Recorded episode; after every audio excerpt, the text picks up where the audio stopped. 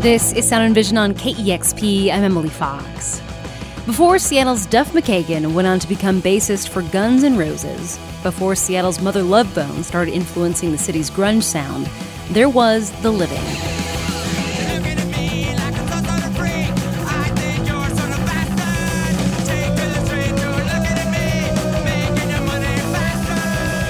It was made up of a teenage Duff McKagan on guitar, Greg Gilmore, who went on to drum for Mother Love Bone, along with the band's frontman John Conte and bassist Todd Fleischman.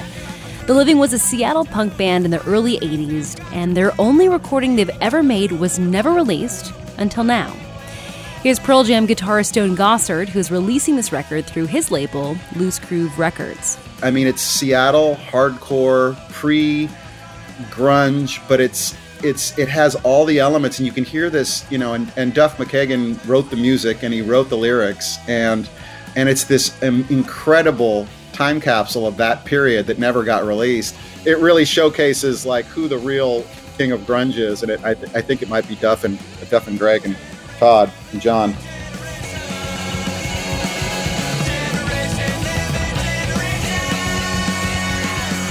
The album called 1982 by The Living touches on some hopeful and healthy takes on some heavy subjects.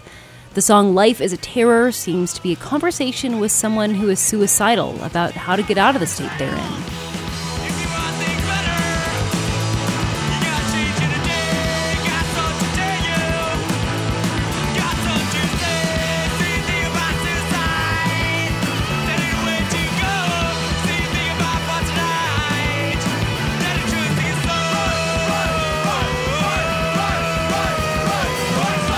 And the song No Thanks is about denying drugs.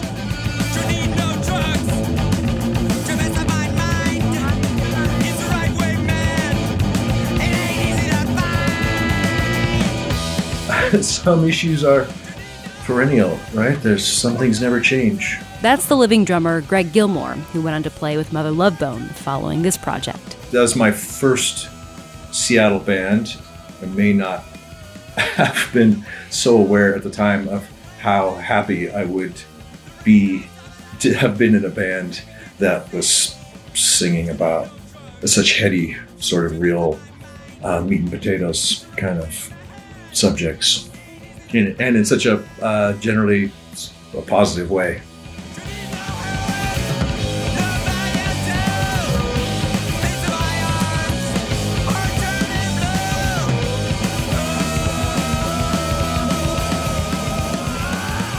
This album also addresses war in the song Live by the Gun. Gilmore says that song was a response to what he calls the Reagan era. So it was uh, just a general response to that atmosphere, that kind of tough guy, big bombs, uh, more guns kind of approach to the world.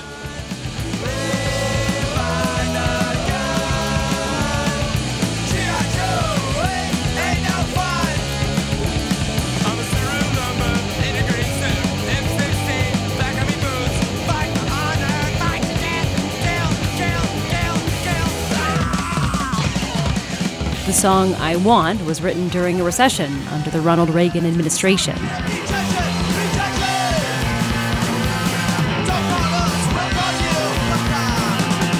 This song was written by Duff McKagan when he was 18 years old. At the time, he was getting rejection after rejection while searching for work. One band member was working five jobs and still having to live at home with the parents. Others didn't have work at all. They were struggling musicians.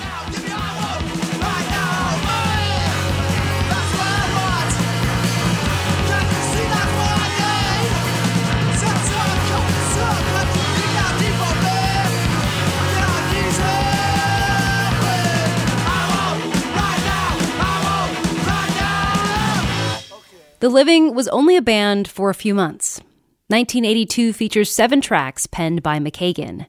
McKagan says he never knew if these tracks would ever make it out of the basement, but nearly 40 years later, they have. And drummer Greg Gilmore is impressed with its reception. Uh, I knew the rest of us really liked it and just wanted to make a record out of it. So, without considering what it might actually mean to others or uh, let alone that it might have a a place in um, in the story of the city's musical history.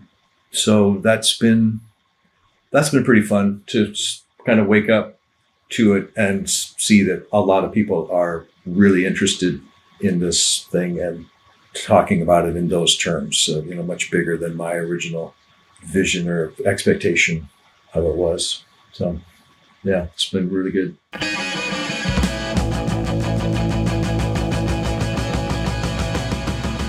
The album 1982 by The Living was released April 16th by Seattle's Loose Groove Records.